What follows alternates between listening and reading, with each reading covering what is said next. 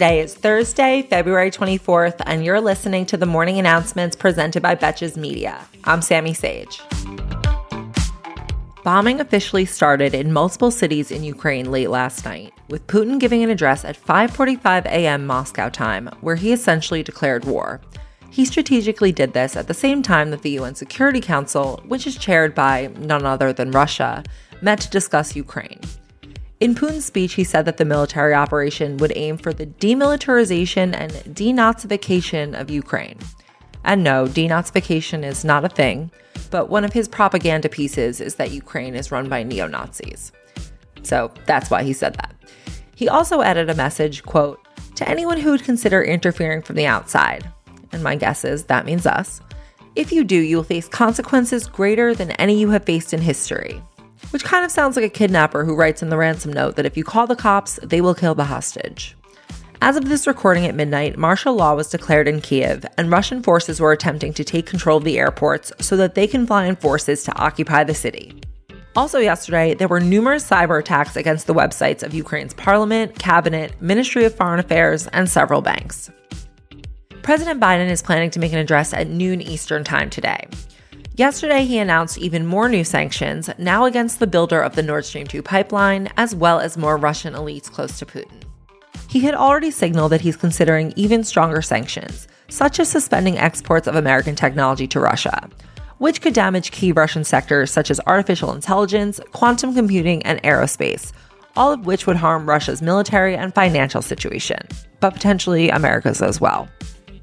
And here's where I should probably add that Putin warned that Americans will fully feel the consequences of sanctions against the Kremlin, and that US businesses should prepare for possible cyber attacks. So now you know who you can blame if your credit card gets declined. Let's also talk about what this is like for, you know, the regular people living in Ukraine. In the towns nearby the regions that Putin has recognized as the so called Donetsk and Luhansk People's Republics, those people have been without water and electricity for days after supplies were knocked out by artillery. There are also long lines at ATMs, and there are people living in Donetsk and Luhansk who have been fleeing to the Ukrainian side of the border. This story is constantly evolving, and I will obviously be back tomorrow with more updates. That's it for international relations today. Let's check in on how our country's going. And it is not well, bitch. A bill that's currently under consideration in Tennessee would allow the state's Department of Education to issue temporary teaching permits to people, meaning literally anyone, to teach most school classes. So basically, any random stranger would be able to teach in Tennessee for up to three years without any formal training. This comes as the pool of potential teachers has shrunk considerably in Tennessee, nearly 20% from 2015 to 2020. I mean, have you tried paying them more and yelling at them less? The bill's sponsor, Republican Representative Terry Lynn Weaver, said in a recent hearing on the bill that, quote, a warm body in the classroom is better than no one. See, this is why it's important to have real teachers. Otherwise, they might grow up to be like Terry Lynn Weaver. A quick note on January 6th. Ivanka Trump is reportedly in talks with the House committee about potentially cooperating in the investigation. She has yet to agree on a date, and the panel has made no threat of a subpoena. So I'm going to predict she'll be speaking to the committee on the 18th of You're Getting Played, Congressman. Now, in a segment I'm calling, Oh, really? No shit. We have two climate related headlines. The first is that the International Energy Agency released its annual global methane tracker report and concluded that emissions from oil, gas, and coal production are significantly higher than governments claim. Specifically, they are 70% higher than the official figure provided by governments. Funny, this is what a report on my former use of calorie tracking apps would say. Our second oh really no shit story is that the United Nations Environment Program also released a report, which found that wildfires are getting worse globally and could increase by a third by 2050 and 50% by 2100. The researchers also emphasized that governments spend too much money on fighting fires and not enough on prevention, doing things such as controlling emissions, reducing logging, and clearing out underbrush. So, yeah, apparently they actually do recommend raking the forests.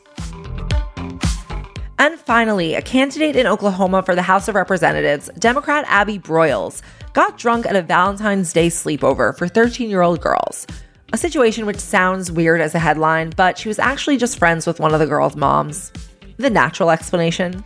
Anyway, at this sleepover, she reportedly berated several of the children, commented on one girl's acne and another's Hispanic ethnicity, and then finished the night by vomiting in a hamper.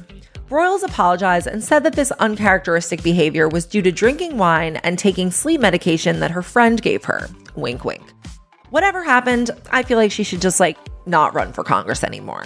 We can do better. Thank you for listening to the morning announcements. If you are enjoying this show, you can now rate it five stars on Spotify or leave me a review if you are listening on Apple Podcasts. Any review you leave means so much to me and to the growth of the show. And if there's an episode that you particularly enjoy and it really makes you laugh, feel free to share it on your Instagram story, tag at Sammy, tag at the Betches Sup, and I will do my best to share them.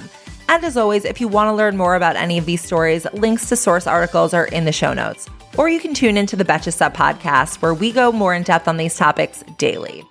Until tomorrow, I'm Sammy Sage, and now you know what the fuck is going on.